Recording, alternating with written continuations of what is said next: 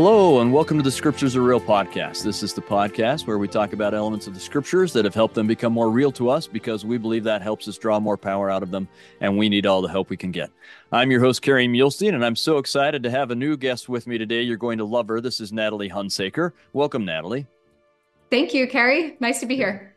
Glad to have you with us. So, before we get going, let's take care of just a little bit of business. I'm very happy and excited to let you know that I'm creating another masterclass. This is going to be on what the Book of Mormon teaches us about the Holy Ghost or the Holy Spirit. So, I've gone through and looked at all the different ways and times that it talks about the Holy Ghost and Holy Spirit because this seems to be something President Nelson is really emphasizing.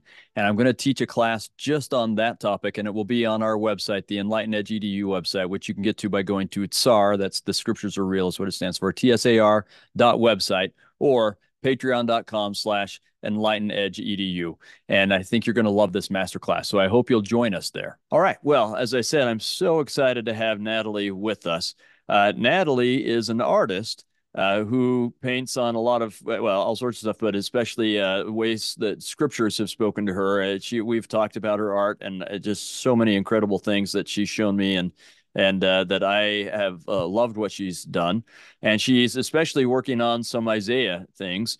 And so we wanted to have her on. That's just another way that the scriptures become real is as they speak to us and then then we can take those real things and express them in different ways. And for Natalie, that's in art. So that's a little introduction of Natalie. We'd love to hear a little bit more about you, Natalie. Tell us more about yourself. Well, I'm a homeschooling mom of four kids, so it's pretty busy over here. My artwork definitely goes forward at a very slow pace uh, because of all of that. But I absolutely love all of my roles as a wife and a mom and a mother and an artist. And I just, um, I have fell in love with Isaiah and his just his writings a long time ago. I felt like just really lost after college, not really sure what I should do with my degree and what I wanted to do. And I, I felt really, really led to come back to my art.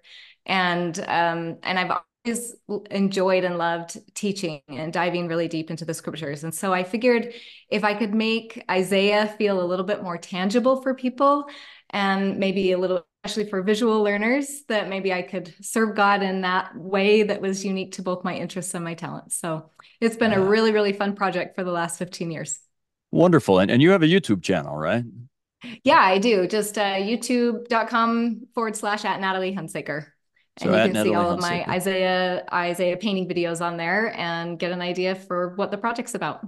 Wonderful. And I'll try and remember to put that in the show notes. I'm notoriously bad at that, but I'll try and remember to do that. Um, I and, think even uh, if you misspell my name, Google will figure it out. well, good. And uh, and where if people ended up wanting to buy some of your art, where would they go? Uh, just my website, nataliehunsaker.com. Okay, great. And that's IE, Natalie IE, right? Yeah. Uh, yeah. Yeah. Okay, wonderful. Well, I thought uh, since we're just getting into our first Isaiah chapters here in the Book of Mormon, that maybe uh, I could give us just a little bit of background on what's going on with these chapters in a couple of different ways uh, both uh, in Isaiah and in the Book of Mormon. And then uh, let's uh, see some specific ways they've spoken to you, if that's all right. Absolutely. So, in terms of the the um, the Isaiah chapters, the way they work in Isaiah, which is where Nephi is finding them, obviously. And you can get more of this, by the way, in my book. I think it's uh, right behind me. Um, the uh, Learning to Love Isaiah, where I've I've arranged it to help with the Book of Mormon, both in terms of an index for that and, and highlights all along. But anyway, um, there in Isaiah, there's this really long chiasmus that I identified as I was writing this book, and um, it's it's uh, chapters long. If I remember right, I'd have to double check, but I think it goes from uh, chapter 41 to 57, if I remember right. In any I case, that's this... what I remember in reading your your ah. passages. You're close, well, if not right on. All right. So uh, the central chapters of that, the place where it, it comes together, and that's always the most important element, are chapters 48 and 49. That's the the focus of the entire chapter, and it's really that that you'll have a servant who will uh, help uh, carry God's covenant to the world and and provide redemption. And in some ways, that's going to be Christ. In some ways, that's Israel. In some ways, that's covenant individuals like you and like me.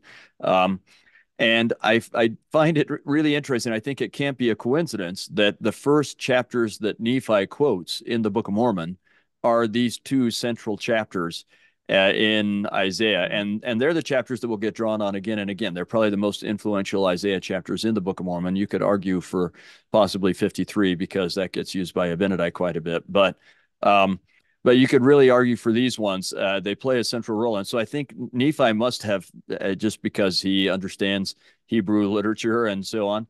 Uh, and if you uh, have been on or, or, been following the podcast since we started Book of Mormon, you'll remember Noel Reynolds arguing that he's a very literate, trained scribe. He really knows what he's doing.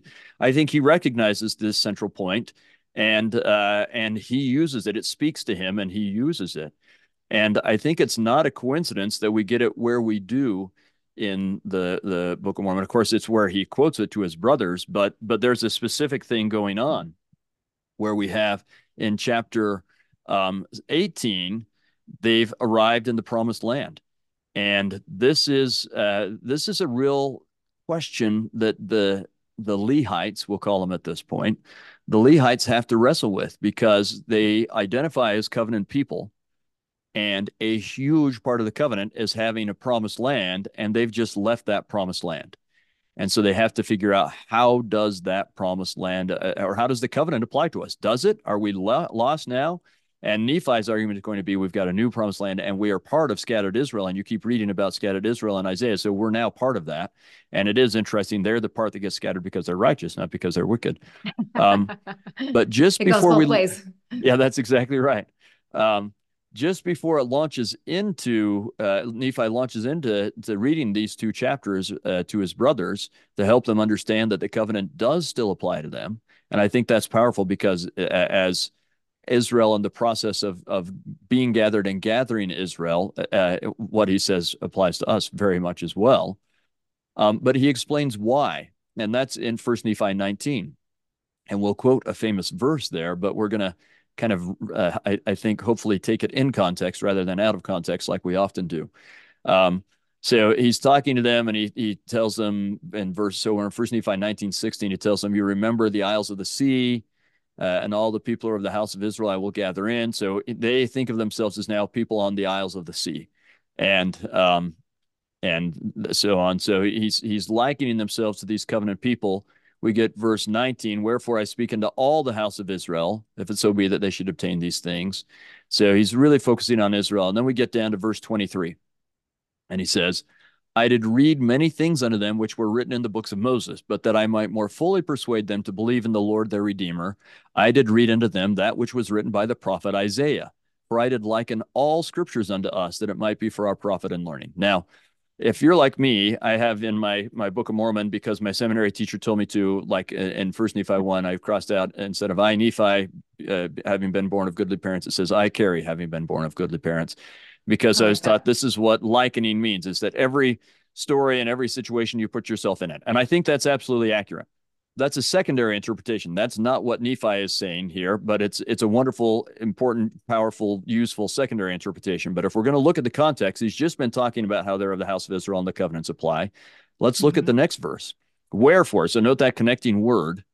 He's likening scriptures for their learning. He's reading Isaiah and likening it to them for their learning.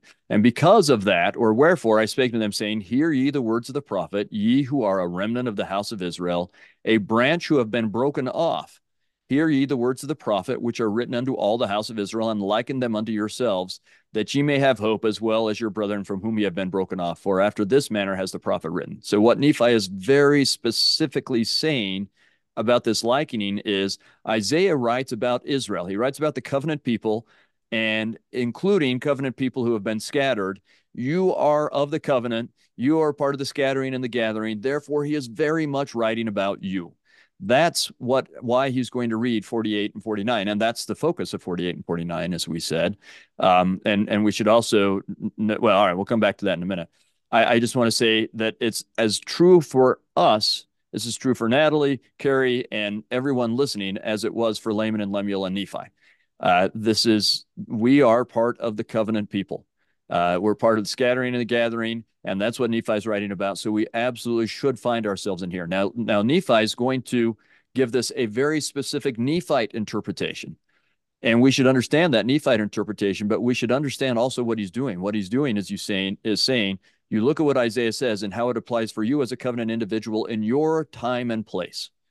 And so he's really giving us license or teaching us what we should do, which is to read these things and figure out how does it apply to me as an Israelite individual for me here in Orem, Utah, for uh, some of my audience in New Zealand. How does that apply to a New Zealander, uh, whether uh, Maori or or not? Uh, right? How does it apply to someone in Tonga? How does it apply to someone uh, in California or wherever you are? Uh, and and that's what I think he's saying. So and and then one last thing I'll say that um, as we said, this is a, a, these are some of the servant chapters that we talk about, uh, where Isaiah talks about a servant, and the primary fulfillment or the most important fulfillment of that servant is Christ. Uh, he is the servant, but the servant, the only servant that uh, Isaiah mentions when he names the servant or identifies the servant in any of these servant chapters, he identifies Israel. Israel, yep. Yeah. So again, that's us. And so that's we need us, to think yes. of, of all of Israel as as that servant, and we need to think of Natalie as that servant, and Kerry as that servant, and Jennifer uh, in California as that servant, and so on. So uh, absolutely.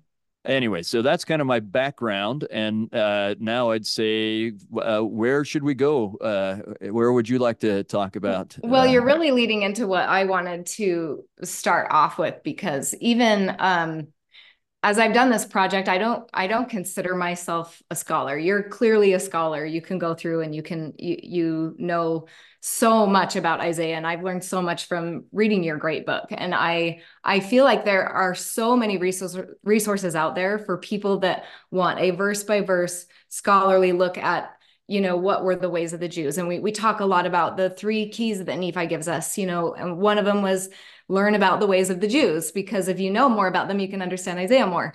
And the other key is to uh, talk about the he talked about the spirit of prophecy. If we have the spirit of prophecy, we'll be able to understand the words better.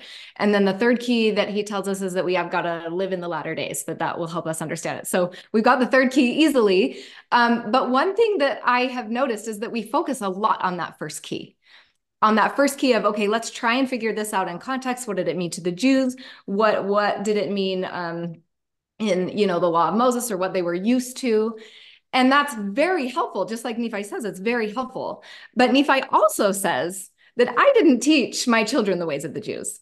Yeah. And and i found that really really helpful for me personally because when you're starting on this journey of trying to figure out isaiah and you're you're trying to figure out what everything means. And it's so overwhelming when you're just a busy mom and life is chaotic. Um, it's actually really comforting to know that Nephi can say, if you don't understand the Jews, that's all right because I've got you covered. yeah. And and so that leaves us with the spirit of prophecy. And I've even heard some people who say, and I'm not saying don't learn about the Jews. That's always really really helpful. And I have learned a ton about the ways of the Jews as I've studied Isaiah. Um, but I, it's not my go-to. And so I've thought about the spirit of prophecy and what does that mean for me? And we we learn in the Bible dictionary that the spirit of prophecy is to have a testimony of Christ. And it's been really interesting working on this project for 15 years because in, and in not a way that I saw myself as a scholar. And, and maybe some people would view me as that, but I was just me, Natalie, trying to liken Isaiah to myself. Right. And yeah. so I went through um, really just trying to have the spirit of prophecy. And it's so interesting to me for me to look back at how I used to interpret the scriptures of Isaiah uh, with what I knew about Christ back then, my testimony of Christ back then, and my testimony of Christ now, how it's developed, because my understanding of Isaiah has changed as my understanding of Christ has changed, yeah. and vice versa. I, Isaiah has helped me to understand Christ, and so one of the one of my the, the chapter 49 is in one of my top favorite three because it was really instrumental in helping me get to know the Christ that I feel like I know now. And when I was a little girl, I imagined that he was kind of scary, that he was like standing over us with, you know, a stick waiting to catch us when we do something wrong, you know, and correct us, just constantly correcting us. And and I think if if you believe in that kind of God, you will see that in Isaiah. I mean, you will, you just will. Yeah. And um and it occurred to me lately to to study actually Isaiah's own growth because Isaiah grew too. And and just like I have grown and I see Christ differently now than I did, you know, 30 years ago or 15 years ago. Um, I see that I that same thing happened to Isaiah. And I just tracked a little bit. I kind of like did a little word study and a word search. And the number of times that Isaiah uses the word anger in the first 10 chapters is more than double the number of times that he uses the word anger in the last, you know, the last 10 chapters. So like just comparing those two, he he's already kind of shifted. And when I learned that um, historians often think that there were actually two or maybe more, three, four Isaiahs, and they break it down the line of like chapter 39 and they say this is stylistically a different guy than this guy. But then other people argue, well, no, because there's some still, there's still some stylistic elements that go between. And so, but but most of Christianity, and and correct me if I'm wrong, Kerry, but um, I understand that most of them think that there were at least two authors of the book of Isaiah, that it yeah. wasn't just one guy. And and that alone, I mean, I as an artist myself, like I my style develops you know if you know anything about picasso his style to like totally drastically changed and um, you can be the same person and still tell a really different story and that's what i find fascinating about isaiah because because his style changed the more he got to know jesus christ. And his style changed so much that scholars actually think he's a different guy. And that's what christ does for us. We we become different people because of him. And and so I've I've loved studying it because not only have I grown in my understanding of Christ, but it's really fun to see Isaiah growing in his understanding of Christ too. And Isaiah 48 and 49 is just one of those pictures for me. It's not as well known as Isaiah 53 and you know the song yeah. of the suffering servant, but it's so beautiful because yes. 48 48 is all about how Israel is going to botch it and like they're totally making they're doing everything wrong and he calls them transgressors from the womb right like he he knows from the beginning that they're not going to get it right and and and even in some cases they didn't get it right in like a really big in really big important ways right? Yeah yeah. And and i think of my own life that way. And not only is he not standing over me with a stick saying caught you in that one natalie. Look what you did wrong but he's actually saying i've got that natalie. I've got that. And and it, which makes me think of um in Corinthians when Paul says, you know, my my strength is made perfect in weakness. That's Christ saying. Paul's saying, you know, I I had this thorn in my side. I wanted it removed. I asked God three times, please take it away from me. And his answer was no, because because my strength is made perfect in your weakness. And I find that in verse um uh, it's it, it always takes me a minute to find. I like I said, I'm I don't feel like a scholar because I don't find verses the way that other people do. But I love this place where he says in here, um, for my name's sake, I will defer. So where, where, where are we at? Just so our we're in. Our... Oh, oh, thank you. Yeah, uh, chapter forty-eight, verse nine. So that that would be First Nephi twenty, verse nine as well, right? Yes. Thank you for okay. clarifying. Yeah, no, that's yeah. great. Yeah, I've marked up my Isaiah more than my uh, Nephi, so I understood. Have to, understood. to go there. Yeah. but he says, "For my name's sake will I defer my anger; for my praise will I refrain for thee, that I cut thee not off." Behold, I have refined thee, but not with silver. I have chosen thee the Dead Sea Scrolls said tested thee in the furnace yeah. of affliction, which I thought that was a really interesting way of. And I think that's a better translation anyway. Yeah. Right. And then he says, For mine own sake, even for mine own sake, will I do it. For how should my name be polluted? And I will not give my glory to another. And I've thought about that a lot because because he's saying here, to me, he is saying that he he has personal stake in being a loving savior too.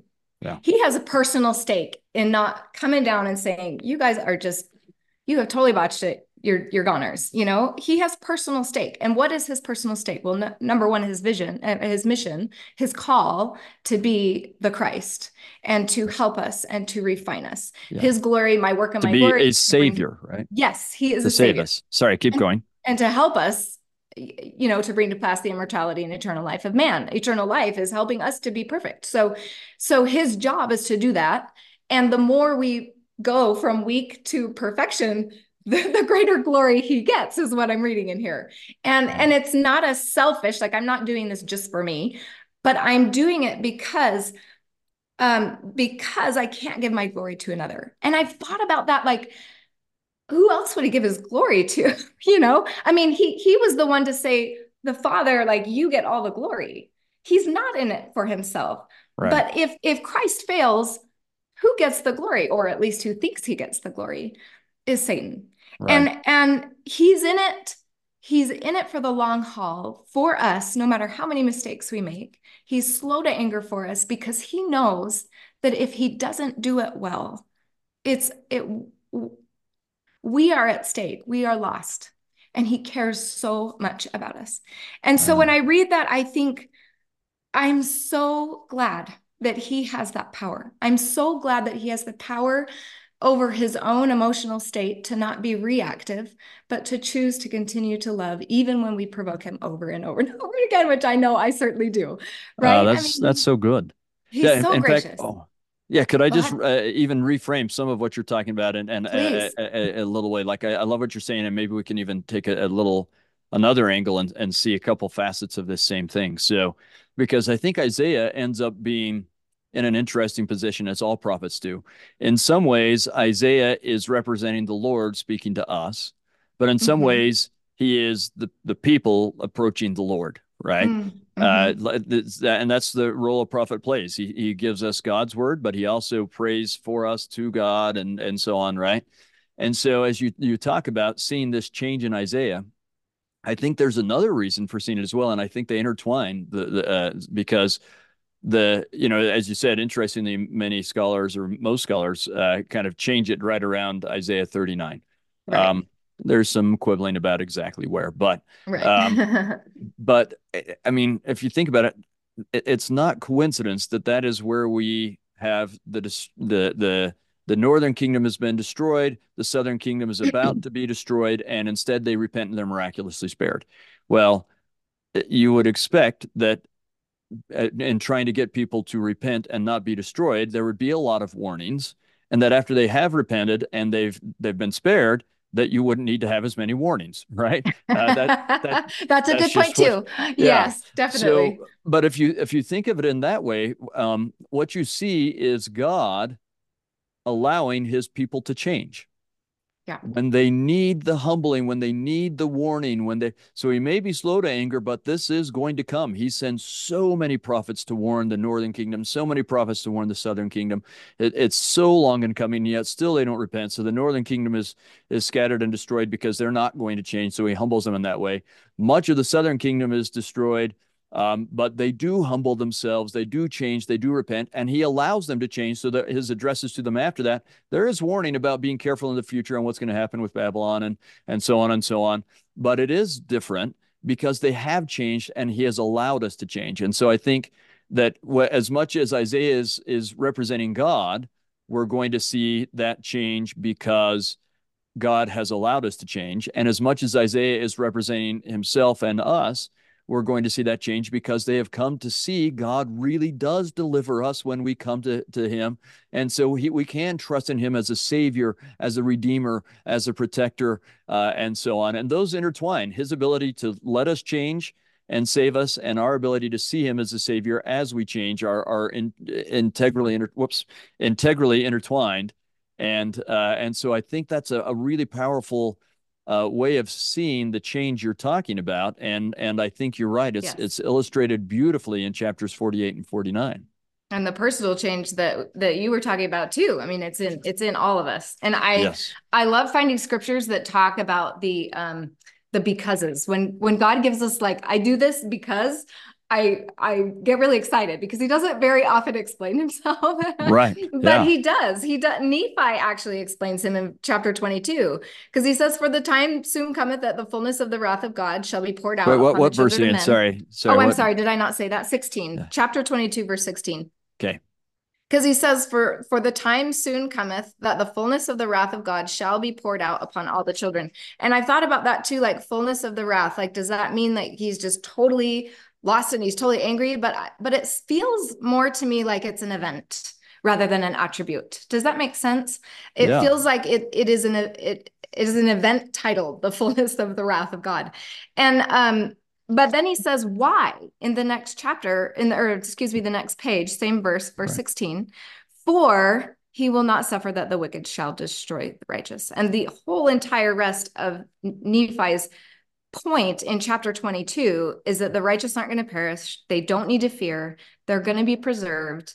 Um, that that there's going to be prophets to come help them and he's yeah. going to gather his children and number his sheep so it's all like a happy ending right and yeah. even if uh, it's uh, not a uh, mm. happy ending for the wicked it's not because Christ doesn't want to save them. It's because he has to protect the righteous, which is a totally different thing than like a vengeful, angry God that sometimes we pick up or sense in the Old Testament. So perfectly said. So perfectly said. And in fact, uh, if if it's all right, let's just explore that just a little bit. Uh, yeah, more. please. Uh, and you you see it. It continues in verse seventeen. You get again a wherefore because He's, yeah. he's not going to suffer that the righteous will perish. He will preserve the righteous by his power. Now, as I say this, I want you to think back to say First Nephi 11 through 14. Mm-hmm. Uh, so First Nephi 22 is Nephi's commentary on what he's just read in Isaiah 48 and 49, or First Nephi 20 and 21. Um, but he he interprets it in light of the vision he's had, where he has seen that the wicked are going to gather against the righteous to try to destroy them, but the righteous will be armed with the power of God and great glory. And in the end, the wicked fall, the, the great and spacious building falls, and God supports the righteous, right? So uh, we're, we're when he says the righteous by his power, he's really kind of drawing on language from that vision. That's uh, from uh, example in, in First Nephi 14. So he will preserve the righteous by his power, even if it so be that the fullness of his wrath must come and the righteous be preserved even under the destruction of their enemies by fire. And then, as you said, wherefore the righteous need not fear, right? But they yep. shall be saved, even if it so be as by fire. Now, when I teach my Isaiah courses, I find us having this discussion again and again and again in the second half of Isaiah. So this is instead of the, the words, the anger and so on and so on, we end up with him talking a lot about oppression. And I think it's very similar for uh, Isaiah as it is for Nephi. Like, they, okay, we've saved. Um, Judah for right now. So he's looking even more to the future. And in the future, he sees this oppression and the need to relieve that oppression. Um, and, and a theme that you'll find again and again and again is that God will plead with the oppressors to stop oppressing. But those who won't, the only way he can stop oppression is by removing the oppressors.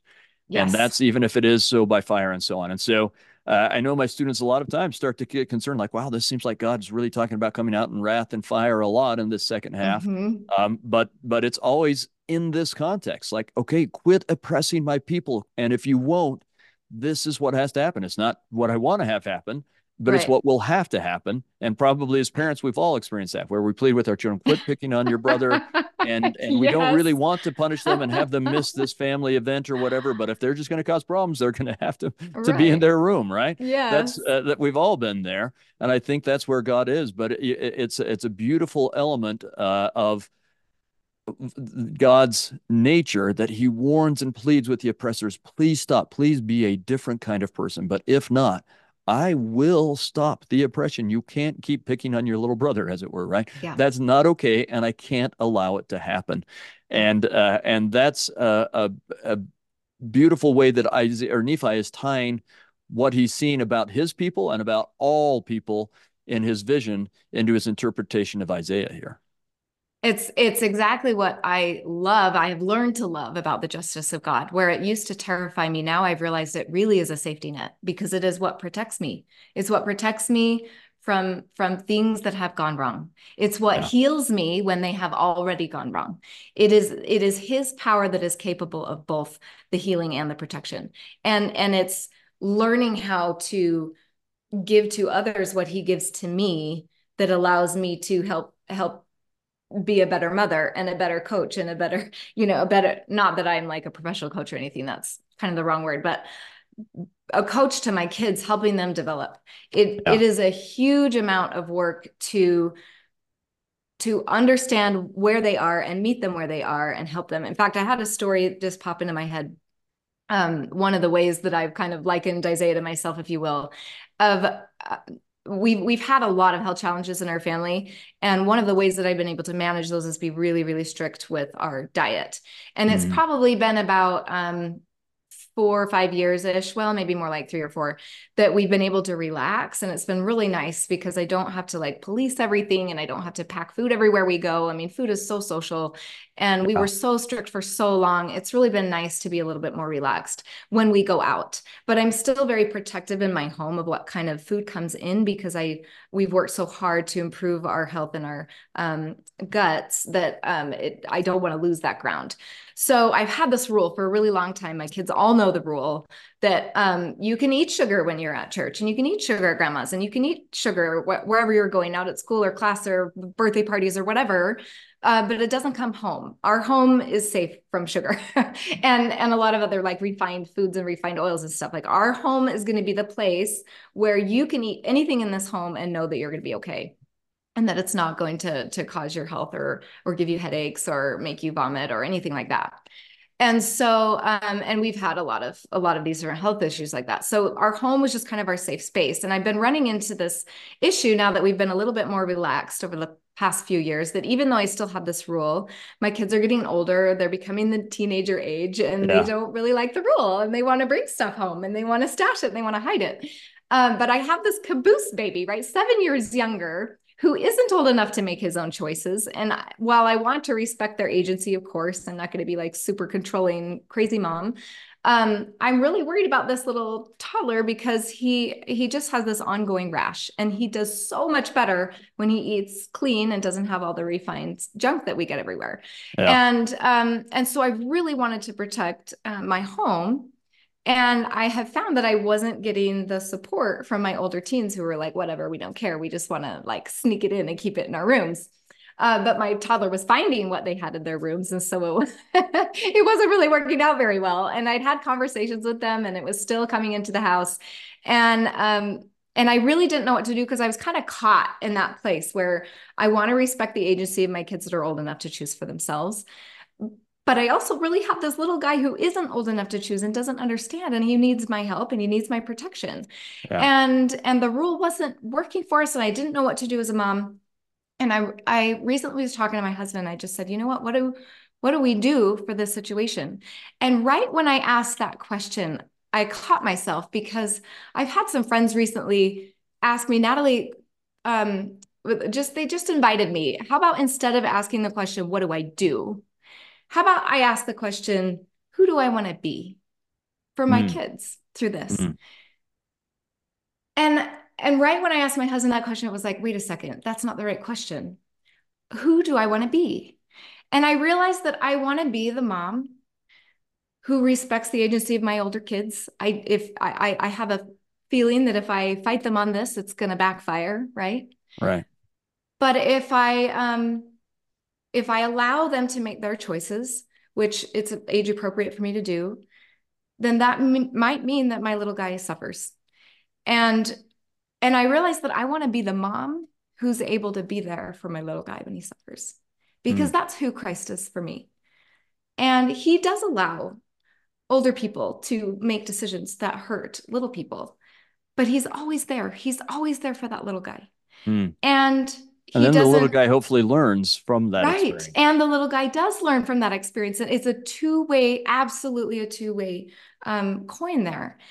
And and so and as I you went, need to teach the older ones okay look think of the consequences of your actions on other people and that kind of thing yes. Right? yeah. And that was the beauty of it because when i finally came to peace with okay that would that is who i would be in the worst case scenario if they keep bringing in all the sugar and my little guy keeps having reactions to it that's who I would be. And I, and I I came to a place of peace where like it's okay. Whatever they choose is okay. Um, there's an ideal, of course, and then there's a not ideal, of course, yeah. but it's okay and I love them. There there wasn't any like conditional or or anxious, anxiety driven like manipulation of their choices. And when I was in that place of peace, I talked to the older kids and I said, you know, I'm really thinking about just letting us have lots of sugar in the house and and just like letting us be like other houses and let Luke figure himself out and let you guys figure out what you want to have. And um both of them both of my kids who've been bringing food into the house said no no mom we really really want our food to be healthy. We really want our house to stay healthy. And we really want you know Luke to feel you know safe and and clean too. And I was just I was blown away because I was totally prepared totally prepared to accept their agency right And and when they chose and they owned it, and all of a sudden just switched. And I said, Well, I at least understand that you want to be able to keep some things in your own private stash. And they said, Yeah, but they're going to do a good job of hiding it. You know, so so it was it was nice because they knew I was on the same page as them and not necessarily their enemy, but it was also nice to see that they also really cared about the little guy and they really wanted to take care of him too. And it was just one of those moments, one of those mom moments when I'm like, I finally got it right, you know, because, because this is how I just realized that really is how God is. He does allow the bad stuff to happen. And if it gets too bad, he has to say enough already but but in the process both the people who are making the choices he would prefer that we wouldn't make and the people who might be hurt by that are both growing and they're both learning and they're both learning to use their agency in a way that will help them draw closer to christ yeah. um and, and maybe and, uh, along those lines uh, if it's all right just to say yeah, please. Uh, you know you and i talked about this a little bit uh, when we were speaking uh, a couple weeks ago and uh, my longtime listeners will know that uh, I've talked about this as well. But when you talk about the justice of God, justice and judgment, and all those words in in the the Israelite concept really is judgment. It's it's making things right, making things the way they should be, right? Yes. So mm-hmm. in your mm-hmm. story, that's what happened. You you, you things ended up being made right. Now, fortunately, it was because your your older ones just chose to make things they right. They chose right? to do it right. Yeah. Right. With Israel, let's say with the northern kingdom, they did not. And so God engages in like a 2,500 year process of scattering them and bringing them back to make things right. Or we can think of like the, the people in the days of Noah, who Noah and others pled, please stop all the violence, the oppression, all these terrible things. And they wouldn't change. And so God makes it right by starting over, but he still makes it right by they're in the spirit world. And then his son goes and organizes the work to be preached to them so that they can still change. And, and so he's just making it right in every way possible for the whole group and for every individual. That's what the justice of God is. And it's amazing in its scope. Yeah. It is, it is mind blowing his capacity and ability to do that. I have such a testimony of his power to orchestrate that. Um, I'll even tell another story because I recently went through um, the Holocaust Museum uh. in DC, and I'm like I'm a really, really sensitive soul. I'm the kind of person who, like, I honestly, I don't know if you've seen the movie Babe, like when the little pig is crying over Mama. I cry during that. Okay. Like, I'm really, I'm really tender. And if I see any suffering at all, it's just the tears come. And so I knew, like, I just knew going into the Holocaust Museum, I was just going to be a total wreck. Right. But I walked in, and one of the first plaques that I read talked about how Hitler actually offered to send all the Jews out on his luxury boats to any country that would take them. And the United States of America did not even reach the max number of immigrants that the law allowed that year. Huh. And and Great Britain also said no. We're not going to let them in. And one one leader said, you know, we don't have a race problem in our country and we don't want to import one. I mean, it was just this whole Hitler had a plan A, and plan A was if you guys want to take these people and take care of them, go for it. And they said no. So Hitler went to plan B. And I'm not, I mean, there's no excuse for plan B. Right. But but I remember thinking in that moment, like, how would history have been different? Right. And then and it took me by such surprise that I I didn't feel teary. And I went through the whole entire Holocaust Museum with this puzzle in my head of you know what what would it have been like if history had been different and and then i get to the very end of the holocaust museum and he says this there there was another plaque that talked about how because there was nowhere for the jews to go um, and I've actually learned a lot about um, a ship called the Exodus 1947 when the Jews were trying to emigrate to Israel. And um, and the Great Britain was blocking it. The guy in charge, I forget his name, but he was he was not letting any more people in because it was causing riots between the Muslims and the Jews, and the Muslims were worried about the power power imbalance, and you know the the fight continues today. But but the Britain the in Great Britain they were saying no, you can't let in any more people. but this boat that was supported by uh, Jewish Americans, they had paid for it and and gotten them all the way across.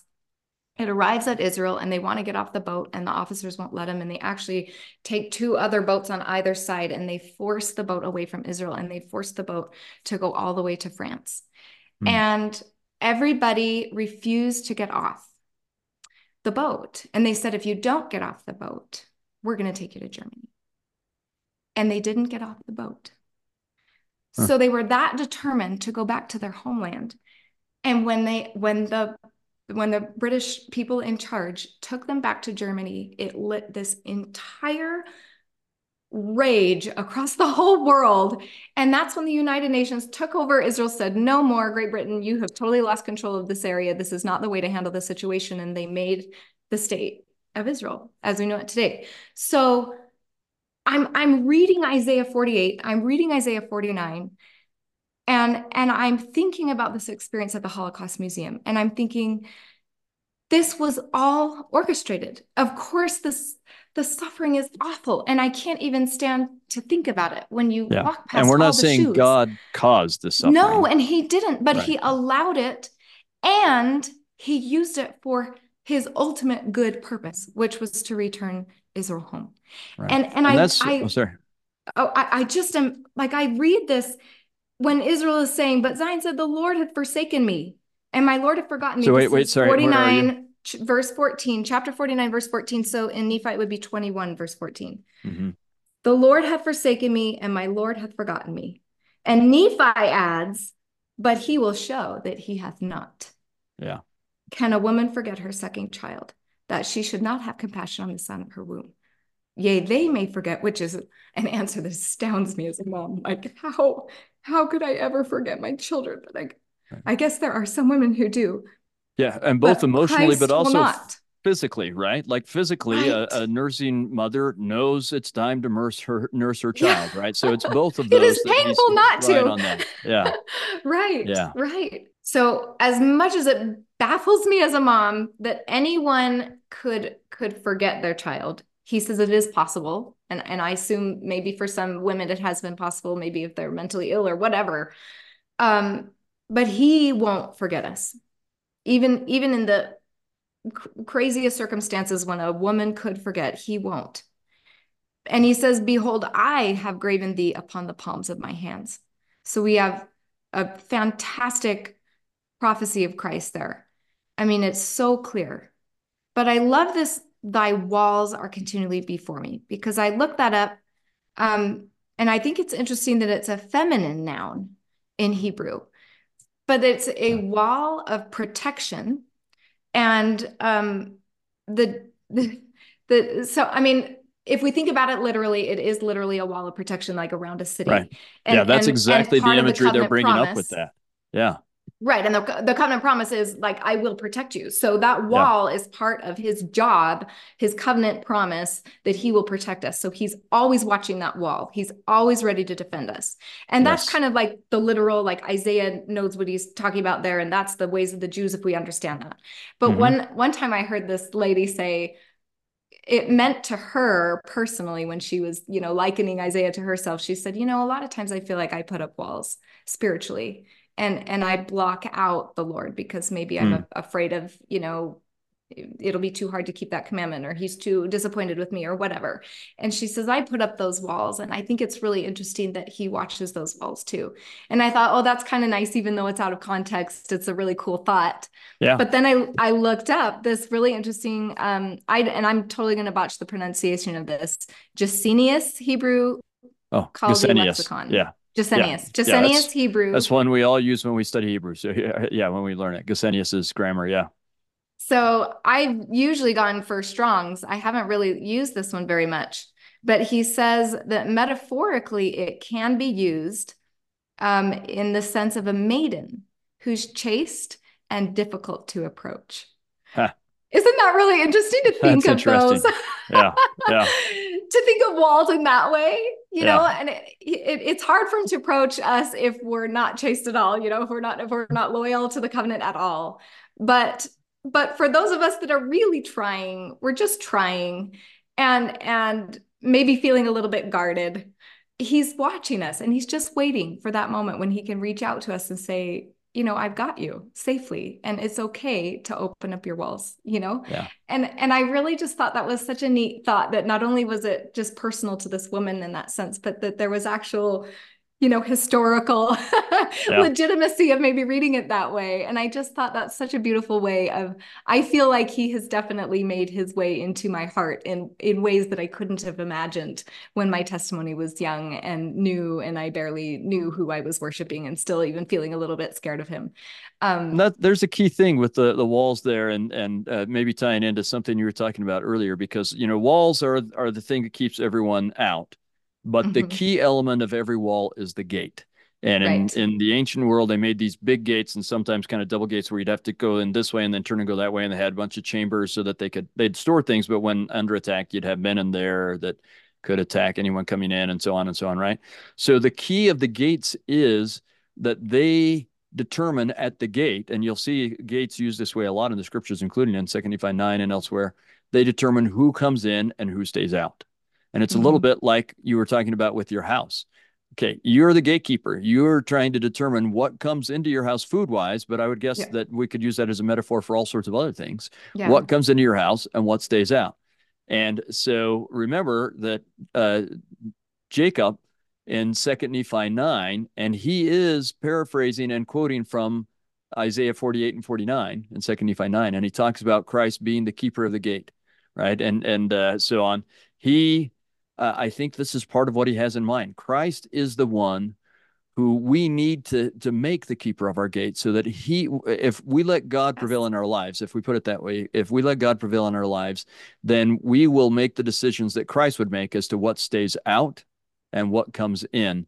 And that's one of the ways i think that his our walls are continually before him if we make him the keeper of the gate Absolutely. And and learning how to make him the keeper of the gate is such a long it's such a process. But in the process of transferring control from what we think that we need and giving that control to him, that process is such a big part of what purifies us and helps us to become more like him and really to understand his love and how we can turn around and do that for others.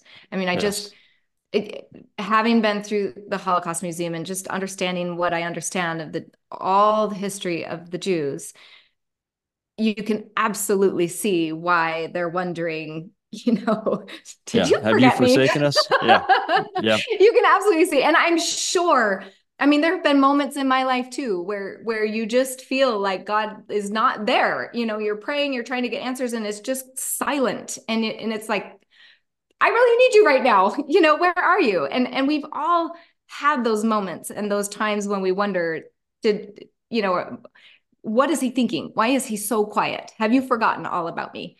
And and I just love that the answer is the same every time. Like, of course not. He hasn't yeah. forgotten us. And and I love the the scripture. I think it's in John where he talks about how we have to keep the commandments in order to abide in his love. And so if there's any time ever where I don't feel his love in my heart, I'm not I've stopped questioning whether he's forgotten me and I've started questioning okay, wh- which of my thought patterns is separating me from his love. I'm I'm separating myself from his love. I might not know how. This might be something that I a thought pattern I've been practicing since I was a kid, but but if I can flip that, if I can flip that thought, I used to call it my faith fear journal, where if I was ever feeling afraid or anxious or frustrated about something, if I was just feeling like I couldn't feel settled, I couldn't feel at peace, I would write down what I was thinking that was causing that fear. And then I would make myself do this little exercise where I had to flip the thought to the complete opposite and and just see just see how that opposite thought made me feel so if it was um I'll pick an easy one for me. I, I, was about to take one from my daughter's story, but I want to be really careful and let her tell her own story when she's ready. Yeah. But I'll take I'll take my own health journey. Um, you know i'm i'm never going to get better and i'm doing everything i can and i still have like really low energy and i'm still getting sick all the time and i can't take care of my kids. You know when i when the flu hits me 10 times harder than it hits them because my immune system's so bad. And i would have these thoughts right and they get me really riled up. And i get to this place where I, like god has forgotten me. He's completely forgotten me because i've done everything he's told me to do and i'm still sick. Like why haven't i gotten better? Yeah. And then I would take that thought and I would say, okay, let's turn everything opposite. He's going to heal me. I am going to be able to take care of my children. It's going to be beneficial for my children to watch me suffer in faith. It's going to be really great that that I have been able to go through this because it's going to because I'm going to learn about the love of my savior and and his timing is perfect. And when he's ready for me to be better, it, it will work out. It will it will be exactly the plan that he needs for me and I trust him wholeheartedly. And it's amazing when you when you flip those thoughts like 180 degrees, the emotion flips too and you feel safe. You feel safe in his arms. And and I think that that Christ tries so hard through the prophet Isaiah to let the people know that he is there to help them with the 180 degree flip. You mm. think you're forgotten, but I am here. And I this is this is the God that I have learned to love and worship and sacrifice everything for and I mean everything that I know how to sacrifice. And it and it feels like I'm being asked to do that. I'll just tell one more quick story. We I built this house um, about 4 years ago we've moved this will be our ninth move but we moved eight times before we got to this house in about 14 15 years of marriage and so that's a lot of moves we've been in a lot of places and a lot of houses and every time we move i never have a space for my art ever and it's really hard to do my work because I've had I've had neighbor kids come in and get into my paints and paint red off of across finished paintings you know i've had, uh, i've had, you know they're just always kind of poking and prodding and and a, a, lot of my paints are really toxic. Like i really worry about children being poisoned when they're over here. So i i just always wanted to have a space of my own where i could close the door the kids would be safe from my my chemicals and and my paintings would be safe from the kids right and so i just kind of had dreamed of this and and i had this long-term family um identity, if you will. My great great grandfather built his house, you know, one straight plumb line at a time, even though he was a shoemaker by day. And I grew up helping my dad do DIY DIY projects all around our house. So I had learned these skills, and I just I loved creating. I, I'm a creator to my core, and I so I had created this house and we built it and I designed the whole studio for all the needs of what I needed to be able to do my art. And there's just really particular things that are just impossible to find in any house that's on the market, right?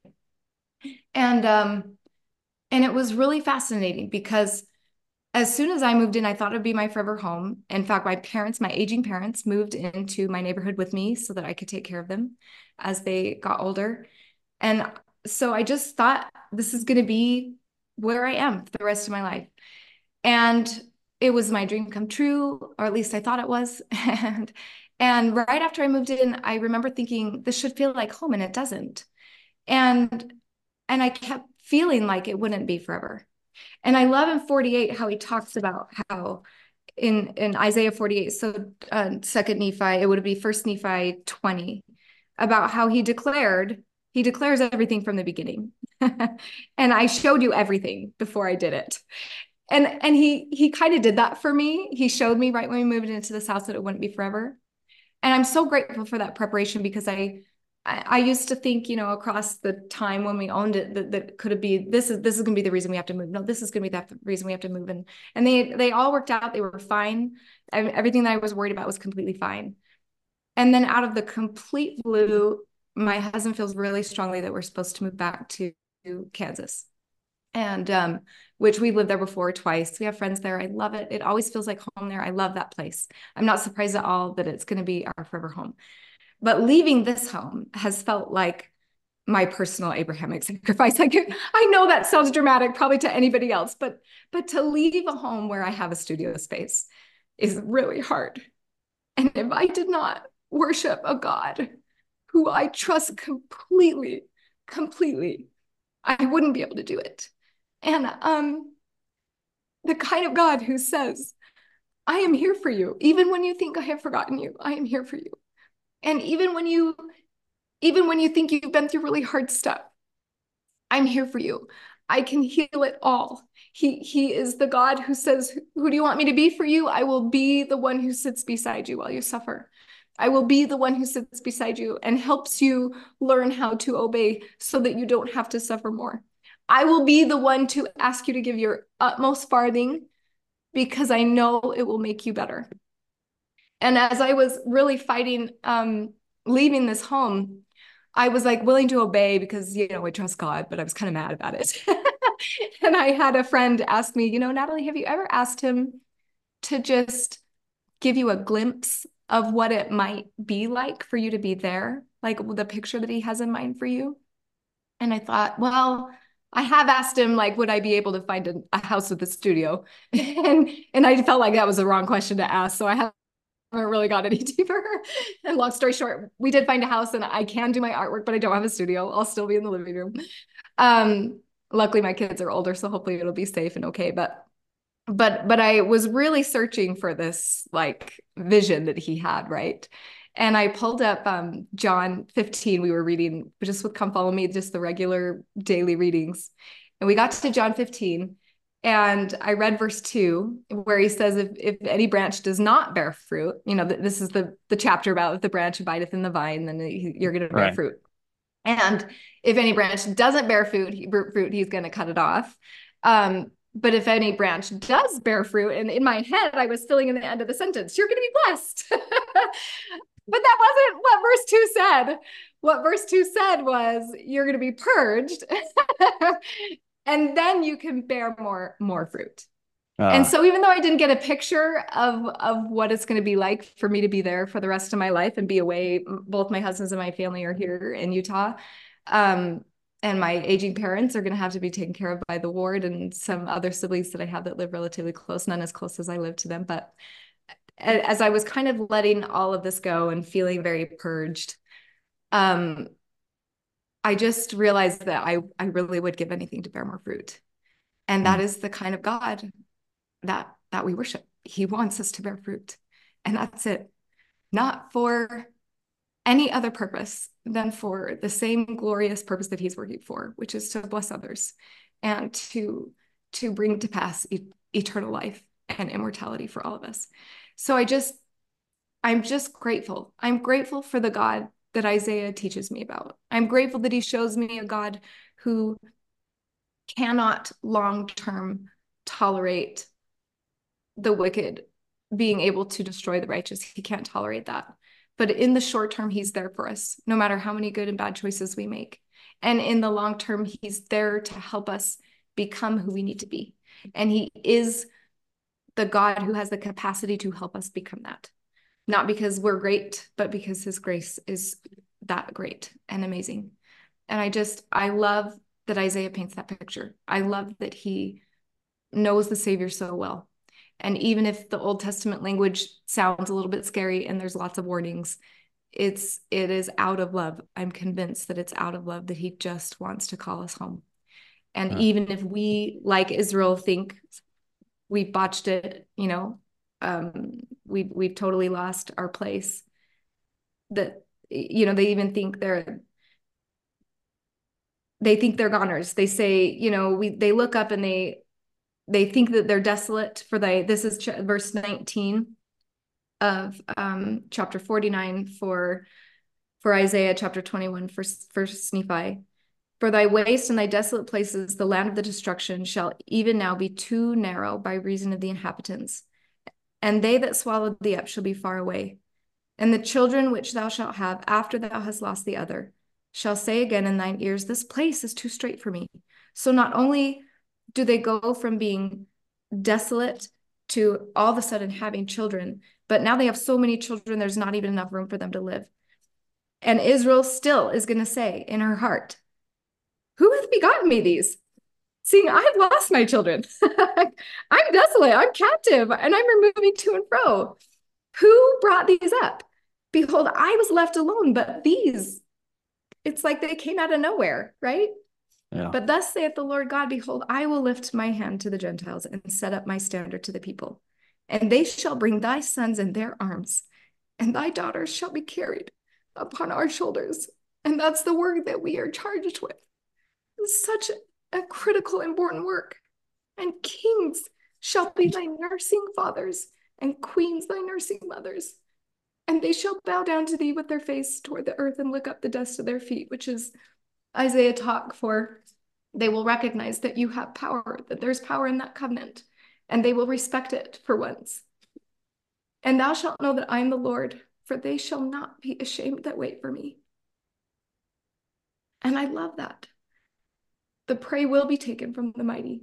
And, you know, who's the mighty? It, it could be political powers, it could be government powers, but Social if I'm likening powers. this to myself, it's it's Satan, you know, it's my own natural man, yeah. you know. Yeah. Uh, sometimes it's mightier than I am, but I have a deliverer. Thank heavens. Thank heavens I have a deliverer. And he's there and he's capable and he's yeah. powerful enough to do it. Amen.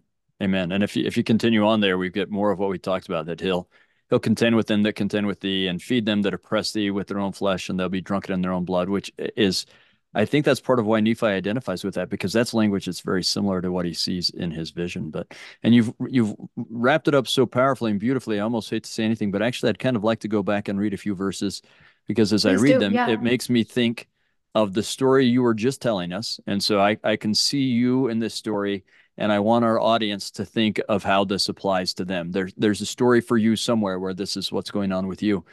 So let's go back to First Nephi 20, which would be uh, Isaiah 48, and we're going to read verse starting in verse 16. Come ye near unto me. I have not spoken in secret from the beginning, from the time that I it was declared, have I spoken, and the Lord God and His Spirit hath sent me. So that's very similar to what you were saying. You knew somewhere somehow this wasn't going to go exactly how you were wanting it to go. But listen to this. And thus saith the Lord thy Redeemer, the Holy One of Israel. I have sent him, the Lord thy God, who teacheth thee to profit, who leadeth thee by the way that thou should go, hath done it. So he is, as he's, you're moving because he's asked you to move and you're letting God prevail in your life more than your studio or whatever else, right? Yep. Um, he is teaching you to profit and he's leading you by the way. And then, oh, that thou hadst hearkened unto my commandments. But in this case, you have hearkened to his commandments. So what, what he, he says then, but in this case, it is for you.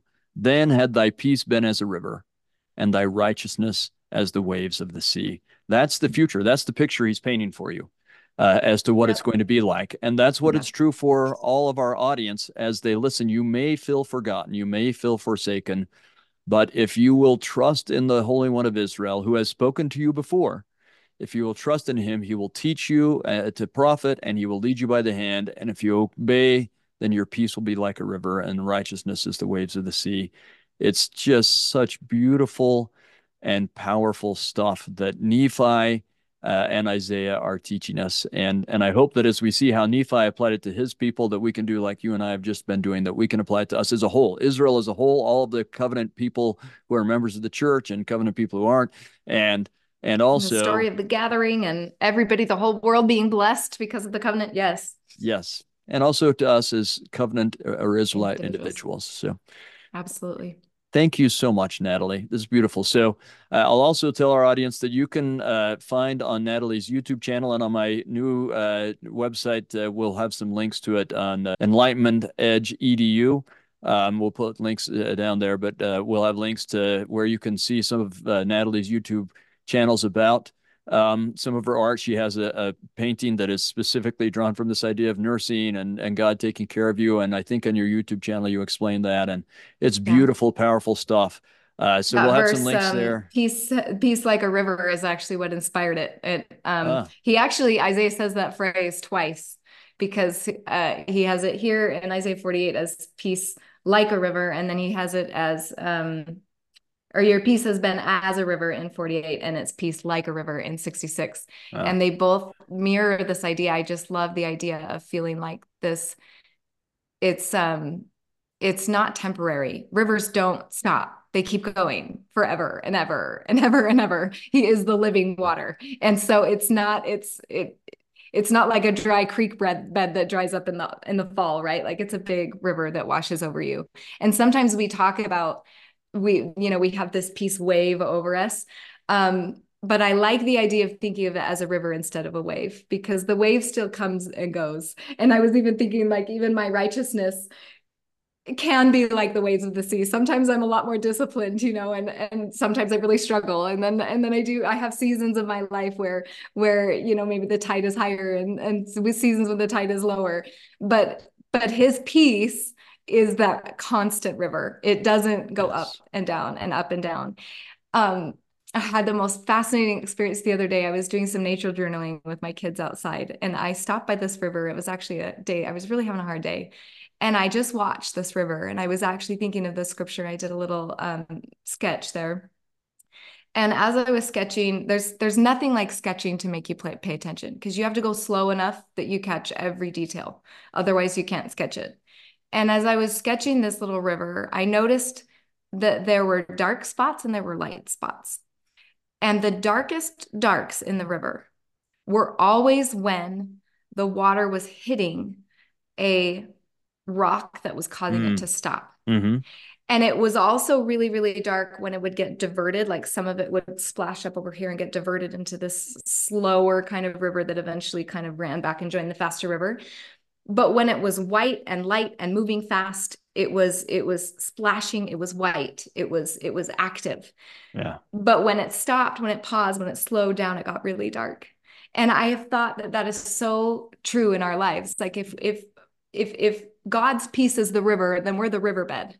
And when we when we stop the flow of that river through our choices or our actions or whatever, we're going to feel some darkness. But when we allow ourselves to get back in the game and just get moving, even if we can't see the future and we don't know what's going to happen, that river is going to start moving faster. We're going to see that light and we're going to see, we're going to feel God's power moving over us. And it's just, it's just the way it is. It was such an interesting metaphor. And I just will forever love that scripture. Ah, beautiful. Well, we'll have some links uh, where people can see more of your wonderful explanations like that and learn about your art. Uh, in the meantime, thank you. And uh, I've been edified, and I, am sure our audience is being edified. And I think we'll uh, let's just share the things we've learned, uh, share the, this episode, and like and download and all those other things. But just share the things you've learned from Natalie with others. Um, and then come back next week. We're going to have some things with Casey Griffith and uh, I'm going to do some things for uh, the powerful chapters that we're studying next week. And uh, we'll just uh, keep finding uh, power and learning that the scriptures are real. So thank you, Natalie. Thank you so much for chatting with me, Kerry. It's great to be here.